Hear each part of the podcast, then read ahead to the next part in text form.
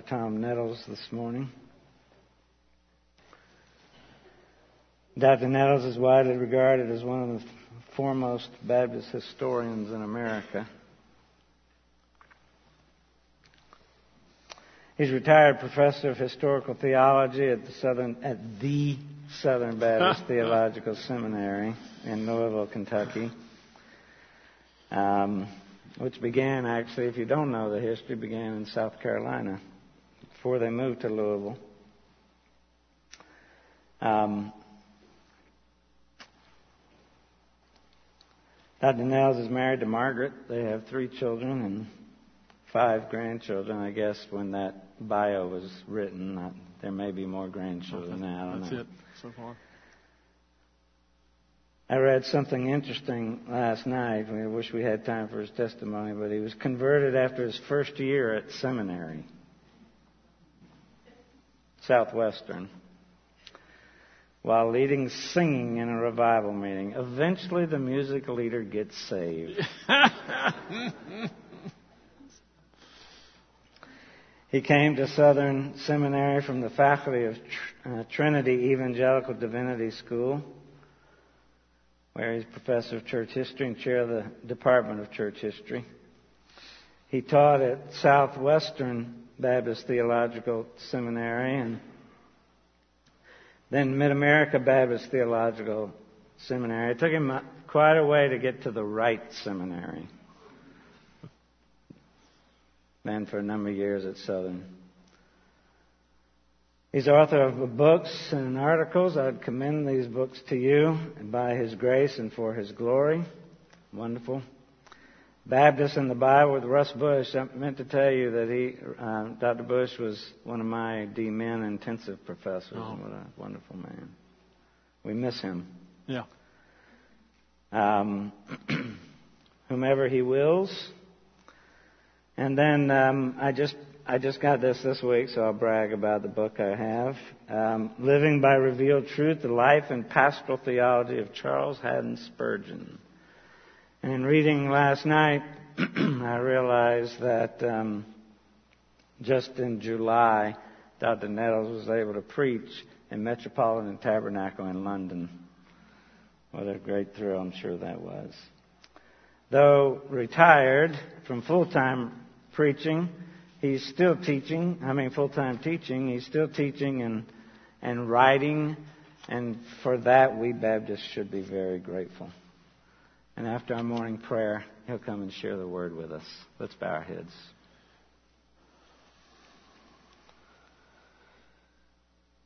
Father, we've gathered today as your people, your church, your family, because it's only by grace, by grace alone, through faith alone, for the glory of Christ alone, that we are able to gather here and worship you. It's only by grace alone that we would want to come and worship you today. And so we praise you for that. We worship you. And we thank you for your church. Your gathered church around the world. Some gathering today in secrecy because of persecution. And yet we're able to worship here in freedom as of now. And we're grateful for that. Some of our church are in other places, and we've got members today who are traveling. Lord, we pray that you would uh, give them safety in their travels. We have blessed members of our fellowship who are homebound, and uh, some of them want to be here more than we wanted to be here today. And, and we pray your blessings in their lives and use us to minister to them. We have some in the hospital. And Lord, we have some who've drifted away. We, we pray that you would do a work in their hearts and lives and use us as your church to draw them back to yourself. And then we have missionaries, Father, around the world leading worship and praying and witnessing and serving you, and some in particularly dangerous places because these are dangerous times. And so, God, we pray for your protection over our missionaries as they serve you around the world. Keep them safe. Give them boldness. Give them strength to do the work that you've called them to do. And as these are dangerous times, we pray for our world and our nation. We pray for our leaders, our president and his family, our vice president and his family. Lord, we pray for our governor and her family, our mayor and his family, and our police chief and fire chief, and all those people, Lord, that you've placed above us. God, give them your wisdom, give them guidance, the decisions they make, and that they may make godly decisions. The task is hard for them. We pray that they might learn to trust you. And we thank you today, Father, for your word. We thank you for faithful men of God like Tom Nettles and so many others who serving you and proclaiming your word in the pulpit today. We pray that you would continue to use him and bless his ministry. And that today you would speak through him that you would change us by the power of your word, Father. We pray this prayer in the name of the one who brought us out of darkness into your marvelous light, Jesus. Amen.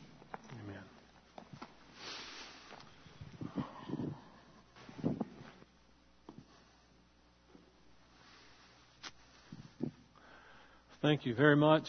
What a privilege to be here and to be able to participate in your worship with you and bring the Word of God to you this morning. And I pray that His Spirit will teach all of us as we seek to open His revealed Word. I want to invite you to turn with me to the book of Hebrews, chapter 1.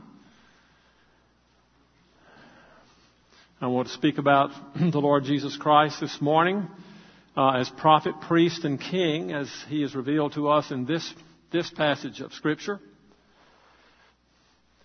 as it is introducing to us a very rich, full discussion of the perfection of the Lord Jesus Christ as the mediator of a new covenant, as the one in whom the, all the provisions of this covenant uh, subsist, and who is the fulfillment of all of them, and why it is absolutely essential that one trust in Christ alone for salvation, and trust in any other source uh, is uh, devastating. Even those sources that earlier were revealed in the sacrificial system, in the, the system of uh, priesthood, and the prophets of the past, and the worship of the past, and all of those things that we know had been revealed by God to the to the Israelites, this particular generation was tempted to go back to that kind of worship. They were suffering. They were ostracized. There was a possibility of death coming upon them because of their worship of the Christ. And they began to reason, well, if, um, if that worship was okay before, if that worship was revealed of God, if we were considered the people of God and a peculiar people before, what would be wrong with our simply maintaining our relationship with, with all of, with them? What would be wrong about that since it was, re, was revealed? And so the writer of Hebrews is investigating that that phenomenon of what it means to have been within a body of those who are worshiping according to divine revelation, who were the peculiar people, and yet now that the Christ has come, what does this mean? Can it be right at all? Can it, in any sense, be sort of like a, a gradated uh, salvation that, well, maybe they'll get some of the blessings of salvation if they stay within that Jewish civil and ceremonial system, but they just will not suffer the, the temporal pressures that come to bear through a full proclamation of Christ as Lord. And so the writer is addressing that issue, and we have one of the most extended, intense presentations of the finality of Jesus Christ and the absolute necessity of making sure that our trust and our faith is in Him alone uh, in the book of Hebrews. And he introduces that exposition with uh, an intensity that is worthy of the rest of the discussion. And so let's look at how the writer of Hebrews introduces us to the reality that that the uh, prophet, priest, and king have all been fulfilled in the Lord Jesus Christ and that if we do not have salvation through Him, then we do not have salvation at all.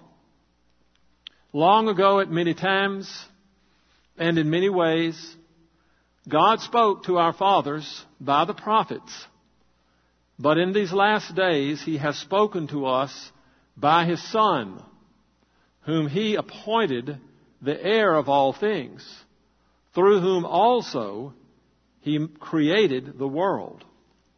He is the radiance of the glory of God and the exact imprint of His nature. And He upholds the universe by the word of His power. After making purification for sins, He sat down at the right hand of the majesty on high, having become as much superior to angels as the name he has inherited is more excellent than theirs. Well, I'll deal with the rest of the chapter as we go through looking at the exposition of these words, but we see very clearly that the writer is introducing us to the glory of Christ, to his infinite worthiness and excellence.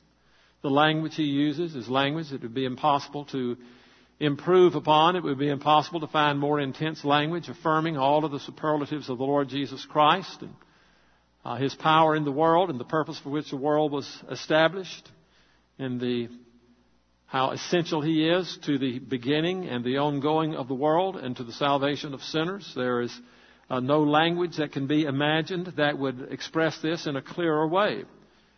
We see he fulfills the role of prophet in these first verses when he says, God spoke to our fathers by the prophets, but in these last days he has spoken to us by his Son.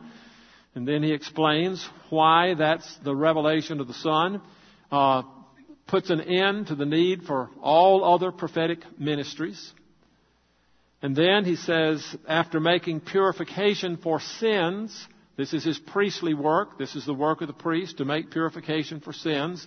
And throughout the rest of the book, he spends many chapters explaining why it is that, that Christ, though he is of the tribe of Judah, actually is the final priest. He puts an end to the Levitical priesthood he introduces a new kind of priesthood that is the final priesthood, and all the sacrifices are done for, and all the accoutrements of the sacrifices, the, the tabernacle, and all of that, all the robes, all the vestments, all of that has been done away with now. Christ is, is the fulfillment of it, and he embraces that in this phrase after making purification for sins. And then his kingly reign is captured in these words He sat down at the right hand of the majesty on high. He is ruling. He is reigning. He is there with God the Father. That is the majesty on high. And all things will be put under His feet. Uh, and then in order to manifest the equal efficacy of all of the persons of the Trinity as the one God, when all things are under the feet of this Redeemer King, then He will hand all things back to the Father so that God may be all in all. And I think the writer felt compelled to load up this first part uh, of his letter in order that it will be somewhat breathtaking and shocking to those who are reading. And then he can uh, sort of unpack this the rest of the way in this letter. So, if we were to ask ourselves the question, how is it that any person can know God? we have a pretty full introductory course to that in this text. That should be an important question, should it not, for everyone? That should be the ultimate question that everyone asks themselves. If there's a God, how can I know Him? And it would seem to be pretty self evident there is a God, as the Bible says, we have not made ourselves. We certainly didn't create the world. And we investigate the world with intelligence, hoping to subdue it, hoping to understand about it, hoping to understand how it works, realizing that there are cause and effect relationships and the world operates in such a way as if we just get all the right uh, understanding of it, then we can gradually subdue it. We can, we can know it. I mean, just, just think about the invention of a wheel and what, what are the physics of the wheel and how does the wheel operate. And any culture that rejects the wheel is going to be a culture that has a lot of problems uh, operating. It's just a simple discovery, but it's, it's something, it's, it helps us the way the world rolls, so to speak. Uh, if, if, we, if we reject the idea that, that the mind actually can comprehend reality, then we just throw away the whole uh, scientific enterprise. If we reject the idea that the question why actually can produce answers, that we think that there is intelligence within the world and that somehow minds in investigating the world can discover uh, secrets of it and what are all the relationships? If we give up asking the question why, or we think the world is so irrational and fragmented and has no intelligent design in it at all, if we give up that, then uh, we just capitulate to all the forces of the world that will destroy us and we will never make any progress. Everything about our culture is a witness to the fact that we really do believe that God has created the world and He has created, created us in His likeness or with an ability to understand Him, even with the witness of general revelation. But now this text comes to us telling us that there's a way we can know much more precisely about God because not only do we have to sort of ferret out these truths about God in general revelation and asking those kinds of questions and seeking to think God's thoughts after Him in that way, but God actually has spoken to us. God actually has told us things that are not discoverable by general revelation. And he's been doing it ever since the creation of the world. And the writer is saying this long ago, at many times and in many ways. God spoke to our fathers by the prophets. He spoke to Adam. He spoke in many ways before the flood.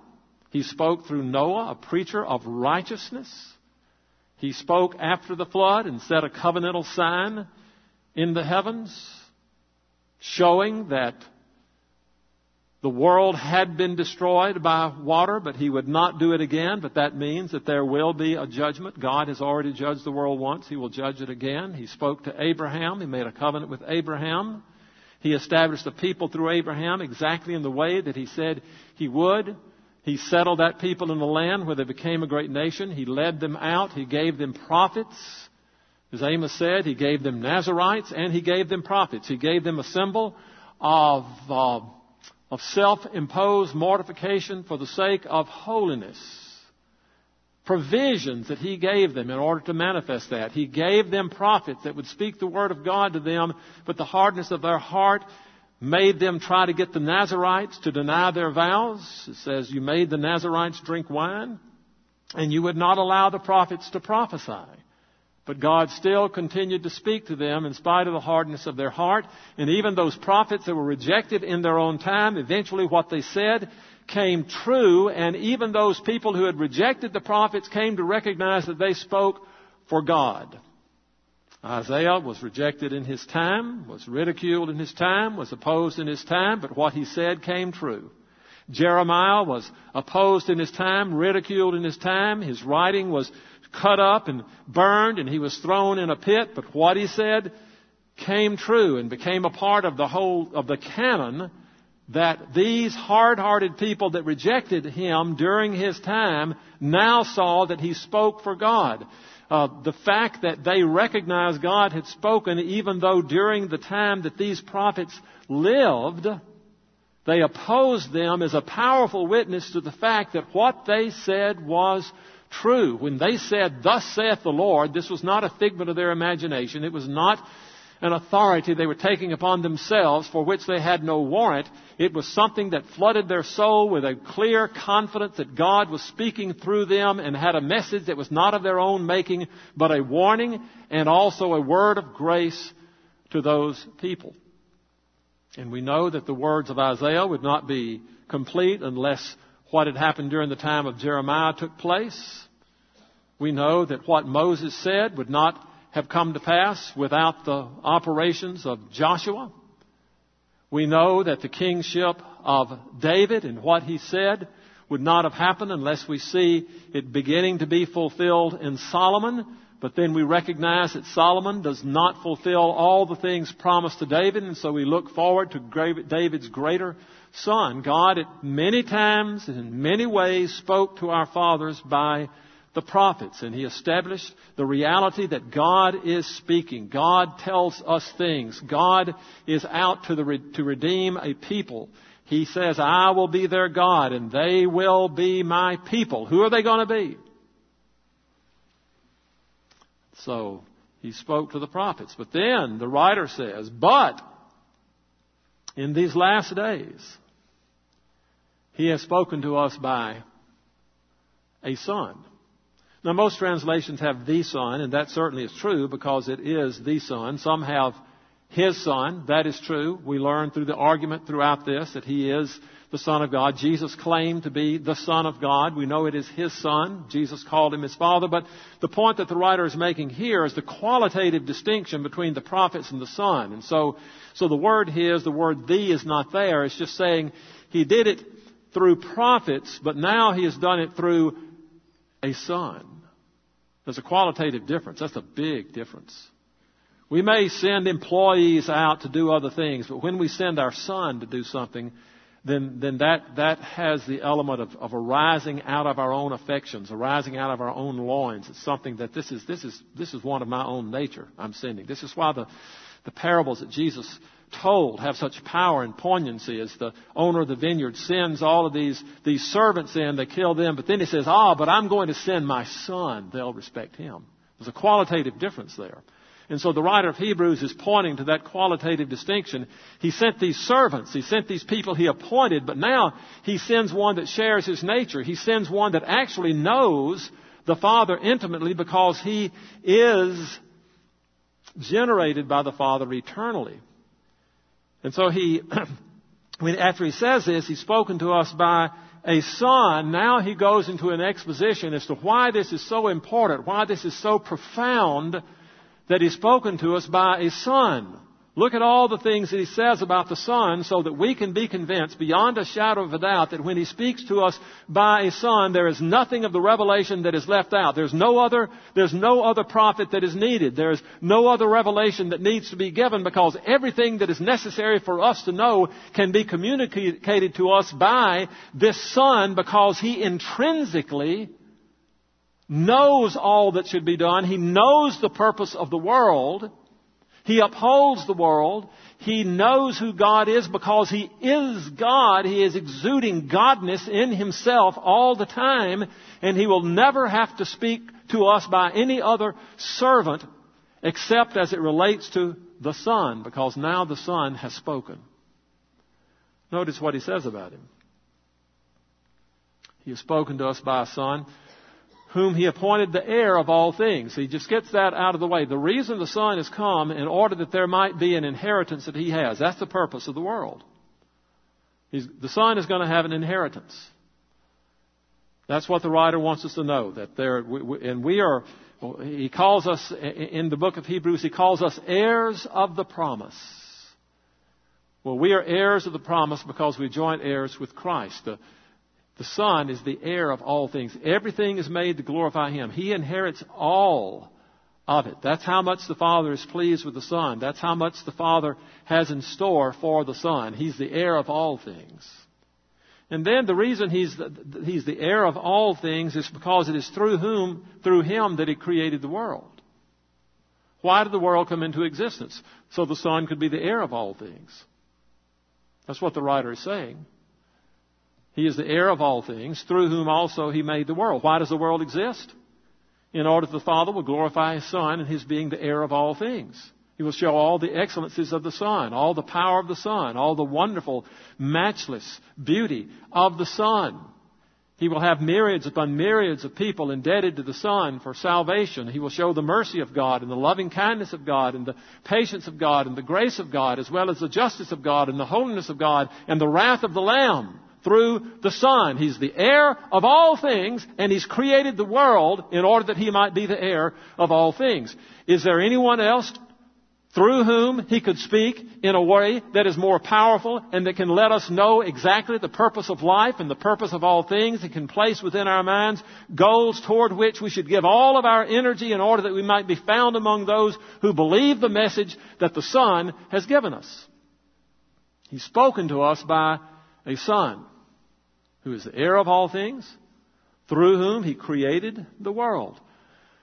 Well, how can he, how, why is he the heir of all things and how is it that he has power to create the world? Well, because he is the radiance of the glory of God and the exact imprint of his nature. The radiance of the glory of God means that the way that God is going to manifest the beauty and the excellence of all of His attributes, the way that we're going to see it, is as we see and we understand internally, and as both our internal eyes and then eventually our external eyes see the glory of God as manifest in the redemptive work of the Son. That will be the most magnificent manifestation of the glory of God, the, the radiance of the glory of God. The glory of God is that which is intrinsically true about God's attributes. The radiance of the glory is that impression that it makes upon those who sense it, upon those who feel it. You can feel the glory of God when you sing a song. There's something about singing about the mercy and the grace of God. As Frank was saying, the, the line that we have, how we are debtors to grace, how that, that speaks to us. There's something about the radiance of the glory of God that we sense when we say those words and we would join with it with, with others. It's just a, just a very, very minor sprinkling of that. But if, if we, if it so wells up in us with such power during those moments, think what it would be like to dwell within that kind of sense of the glory of God forever in an unabated way, it never decreasing but always increasing. And not only the internal sense of it, the sensing of the power and wonder and how it's transforming to the heart and the mind, how it elevates our thinking to all those things that are worthy and pra- the praiseworthy and, and virtuous and excellent, raises us up. We, we think about that and how the internal effect, and then if we see externally, if all of our senses are filled up with the glory of God, that's, we're experiencing all of that through the Son. The Son is the radiance of His glory. All of the attributes, all the differences that the glory of God, the attributes of God make in our souls, it is the Son, the S-O-N, that is the radiance of that. And why? Why is that? How can he be the radiance of the glory of God? Well, the radiance of the sun does not come unless there is all of the material and the gaseous explosions and whatever is happening in the S-U-N, sun. You don't have that radiance unless that substance is there. The radiance is fully dependent upon the substance of it. And so the writer says he's the radiance of the glory of God and the exact imprint of his nature. He can be the radiance of the glory of God because he is the exact imprint of his nature. All the love that God is, all the justice that God is, all the omnipotence that God is, the all knowingness of God, the absolute immanence of God, everywhere, all of Him being in all places at all times, all of those irreversible, eternal attributes of God are shared by the Son. They are resident within Him. And so, as a result of His desire to reveal, to speak to us by a Son, our understanding of the impact of all of these attributes come to us through Him. He is the radiance of the glory of God because He is the exact imprint of His nature. and therefore, because he has created the world with a purpose, and this purpose is for the display of his glory and the eternal manifestation of these, this, his intrinsic nature in, in glorious transforming ways so that other beings other than God and angels are enjoying this. This is an intrinsic property of God. He enjoys himself and he wants millions and millions and millions of other beings to enjoy him. That is, that's just the, the natural propensity. You mean if you, this is just very in small ways. You have a child and you're so, you love your child so much and you think your child is brilliant and wonderful and you dress him up and you bring him and you want to, you go, you want everyone in church to look at him and say, oh, isn't he so cute? And isn't he this just, just so wonderful? And you think, yes, this is true. He's just great and wonderful. Well, that's fine. It's good. That's a great thing. That we, we should absolutely want praise to come to those things that we love those things that are dear to us. Well, God's character, God's perfections are dear to Him. And He wants there to be millions of other rational beings seeing the perfections of His character and praising His character. So that's the reason He's created the world, and that's the reason that He upholds the universe by the word of His power, in order that, that all of these things of His character will have manifestation in all the endless works of providence. He's created the whole world, and now the works of providence, as He works out all of His promises, how He brings all of these things to pass, all the wisdom of God, and using all the foibles of men, and all of these things, and we, we think about goodness. We think about how did Moab come to exist? The, the, the seaminess of all that relationship. And Moab came to exist. And then the Moabites were there. And then Ruth is a Moabite. And Ruth is in the genealogy of Christ. How, how did that work? Because he upholds all things by the word of his power. He wants to show his glory. He wants to show how he operates within this created order in a way that just absolutely overwhelms, contradicts all of the shallow perceptions we have. So when we begin to see his control of the world, we see how Christ has done this in order that the radiance of the triune God through His own nature and through His own activities will be shown. We will begin to see the connections of all of these and we'll be like the four living creatures there in Revelation with eyes all around, eyes within, eyes without, crying, Holy, holy, holy, you have created all things and for your sake they are and were created. We will see all of it as a manifestation of the wisdom of God. And particularly the wisdom that leads to redemption. So he upholds all the universe by the word of his power, and then immediately he skips through all of that, goes right to this central issue that will be the culmination, will be the point at which the wisdom of God and the power of God and the mercy of God, all of these things about God and the completed work in the person of His Son, he says this simple phrase, after making purification for sins.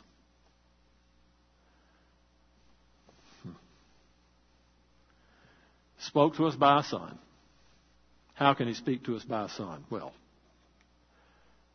there it is. He's the heir of all things. He created all things. He is the radiance of his glory. He is the exact imprint of his nature. And he upholds all things in order to demonstrate this.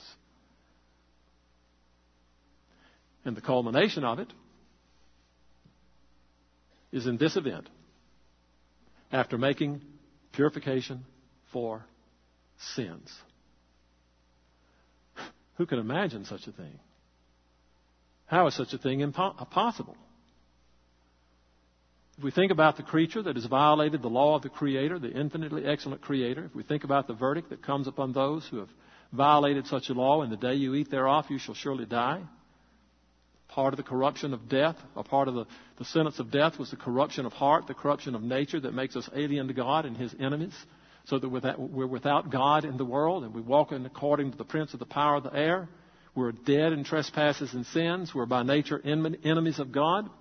How is he going to bring about reconciliation and union with God from such creatures? He makes purification for sins. How can he do that? We're the one that owes it. He, he, he, can't make purification unless there's someone within our nature that can do it. That's what the incarnation's all about. That's what the writer goes on to explain in such marvelous, marvelous passages that he's, he, he was not ashamed to be made like his brothers in all things. And he bore our sin in his body, and he lived a life in which he gained the righteousness of the law by which we have eternal life, and it's imputed to us. He made purification for sins. Well, the story of this, how he made purification for sins, and, and sort of an exposition then of what he has argued up to this point, we begin, we be, begin to pick up at verse 5. He's showing how the Scripture witnesses to these great truths that He's already set forth. He says, To which of the angels did God ever say, You are my son, today I have begotten you? Now, if we understand this in, in, in, context, we see that what the writer is doing is he's arguing that, that this is a relationship that existed between father and son in eternity This is, this is a statement of what is always present before God. He is begetting the Son. That's why the Son is the express image of His nature. When you have a son, you fathers, when you have a son, even when you have a daughter, your offspring is of your nature. They come after you because we're creatures. We're time bound. But they're of our nature. We're not better than they are because we're prior to them in time. They're not worse than we are because they are our offspring. They are of our nature.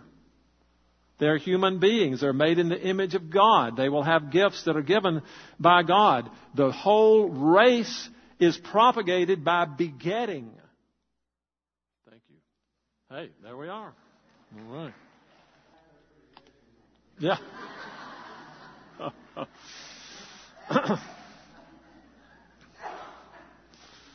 They all knew you were good for something.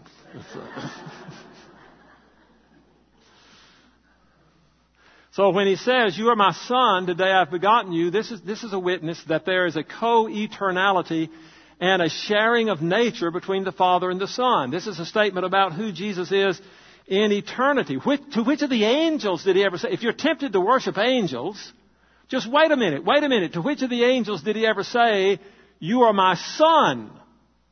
Today I've begotten you eternally. I am begetting you. You're always related to me by my begetting you. Or, I will be a father to him and he shall be to me a son. This is the, this was the prophecy that was given about to David, about the, the, the, the one that would sit on his throne. It has an immediate reference to Solomon, but it has a final reference to the coming of the Lord Jesus Christ, who would be a son of David, but also a son of God. And again, now we see the progress. And again, when he brings the firstborn, meaning the one who has authority, the one who is the Son of God, when he brings the firstborn into the world, he was already the firstborn of the Father. Now, when he brings that firstborn of the Father, that is the one eternally generated by the Father, into the world, he says, Let all God's angels worship him, that baby, in the manger. Let them come and announce the coming and say, Glory to God in the highest and on earth peace with men among, uh, that he, with whom he is pleased. Let them say, Unto you is born this day in the city of David a Savior who is Christ the Lord. And they went and they saw the Christ child and they fell down and they worshiped him. Let all God's angels worship him. But of the angels, he says, well, he makes his angels winds, his ministers a, a flame of fire. They're his, they're his servants. He sends them out wherever he, he wants to do these things. But of the Son, he says, your throne, O God, is forever and ever. He says this of the Son. He calls him God. Your throne, O God, is forever and ever. The scepter of uprightness is the scepter of your kingdom. You have loved righteousness and hated wickedness. Boy, this is, this is great. Just listen. Therefore, God, your God, He's already called him God, and now He's saying, He's telling the Son, now your God has anointed you with the oil of gladness beyond your companions. Who are His companions? Us. You know, this, is, this is a condensed statement as the fact that the Son has come into the world and the Son has taken to himself our nature. We are now his companions. He is setting up a kingdom that he will rule. He could have done that simply as the sovereign Lord of the universe who created all things, and all would be under him, under judgment. We would know his righteousness and holiness. He could rule and reign over all of it. But the throne that he has, the kingdom that he's going to have, is going to be a redemptive kingdom.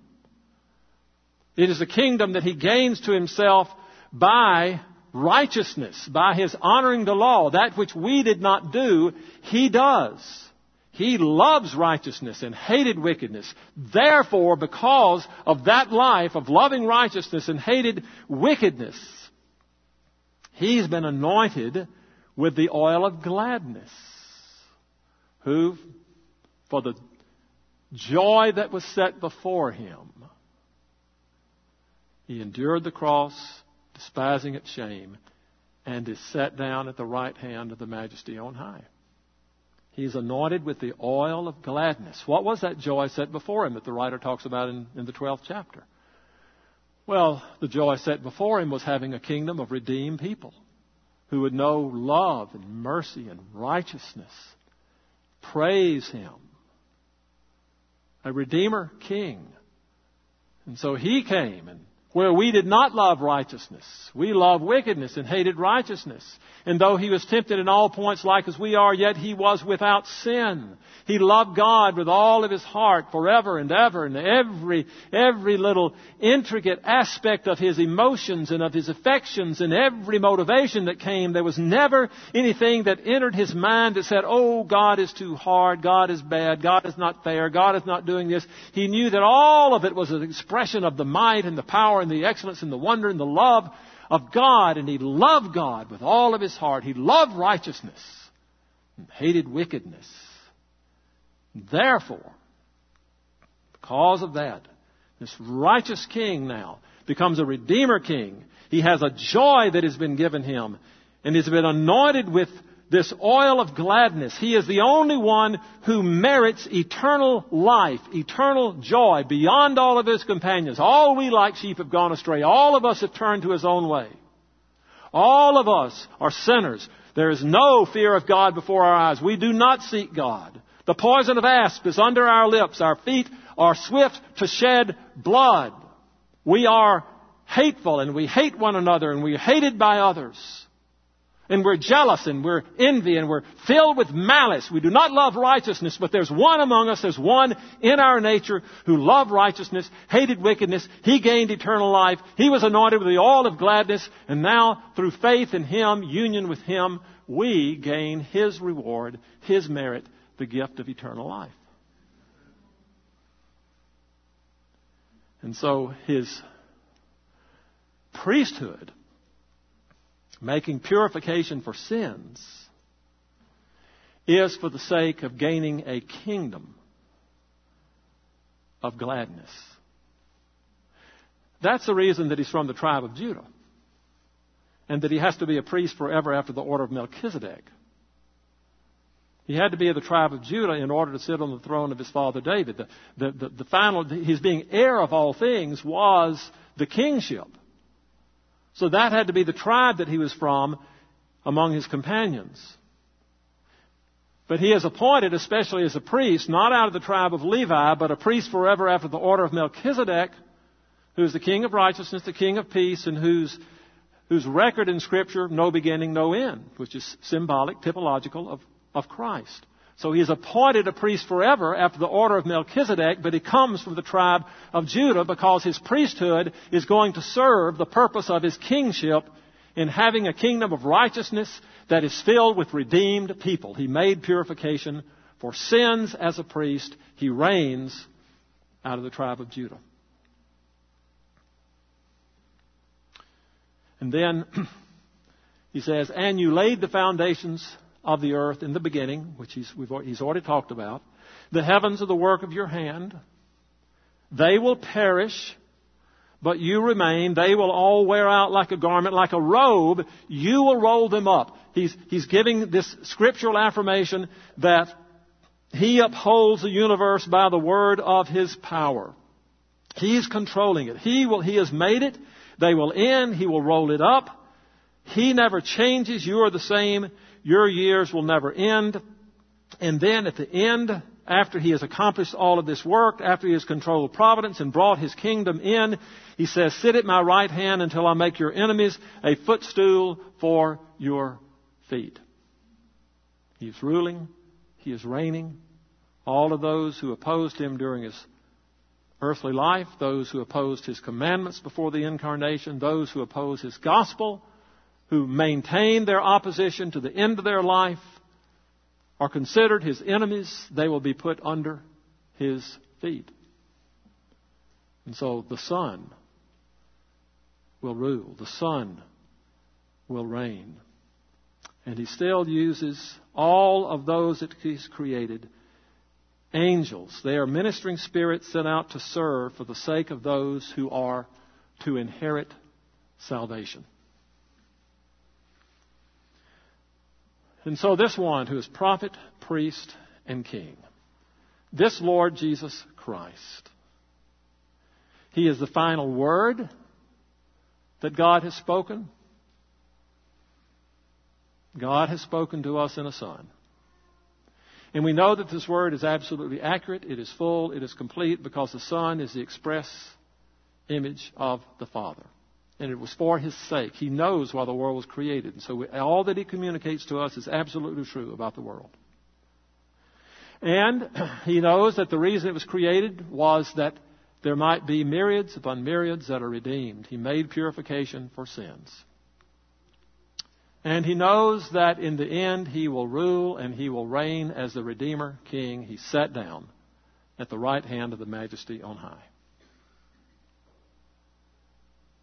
Everyone who knows his King should have an increasing joy, an increasing sense of great privilege and grace that has come to you because you've been drawn to know him. You've been given a context in which you can hear His Word, you can hear His revelation. Your mind can continually be changed in order that you appreciate Him and know Him. You're conformed to His image. We should all live in gratitude for that. But if there are those who do not know Him and you still are holding back and you're reserving and you think that it is all nice to have religion and everybody should have their own religion, if it makes you a better person, then that's fine. Uh, but it's simply not for you. You think it's a, just a bit of enthusiasm. You think it's a bit radical. You think it's a bit exclusive. Um, either what is said here is true or it is a very terrible imposition upon human society. If it is not true that Jesus Christ is Son of God, that Jesus Christ is the radiance of His glory, and Jesus Christ has created the world that He might be the heir of all things, and that he controls all things by the word of his power. If all that is not true, then, then all of the benefits that we might think that we receive from this are very insignificant in light of the extravagance and the imposition upon human society of these claims. But you know that cannot be the case. You know that a book of such claims and that comes to us in such, with advocacy of such humility and repentance, that comes to us with the admonitions of being servants, of being willing to forsake all to follow this Christ, to count everything but loss for the excellency of the knowledge of Him. You know that a book that has that kind of presentation of a life that should be committed to things that are higher. Things that relate to forgiveness of sins, things that relate to eternity and resurrection and the knowledge of God and the worship of God. A book like that simply cannot be matched anywhere else. You know that this is true. And on the call of this book, on the call of these words, you should lay down your opposition to Christ, lay down your opposition to this truth, and you should embrace this purification for sins as yours. Because Christ has said, He that cometh to me I will in no wise cast out. He says, Take my yoke upon you and learn of me, for I am meek and lowly of heart, and you will find rest to your souls. No reason you shouldn't be among those who will come and embrace Christ and find purification for sins. Let's bow for prayer. Father, we thank you for the word you've given us. We thank you for the glory of Christ. We pray, Father, that you would open our minds and our hearts to see his power and the wonder of what he has offered us and what he has done. We pray that we may share the joy that he that was given to him. He was anointed with the oil of gladness above his companions. Father, may that joy of eternal life be ever flowing, ever increasing in our lives, and may it be initiated in the life of some here today. In Jesus' name we pray. Amen. In a few minutes, we'll sing a song. During that song, I encourage you, if you have questions about the message today, glorious word from God today. If you have questions about that, you need somebody to pray with you, other things you need to talk about, our elders will be in the back. And during that song, we just encourage you to make your way back there uh, and spend some time with them and ask your questions and have somebody pray with you. Would you do that? Let's stand together and sing, and sing, and sing, and sing.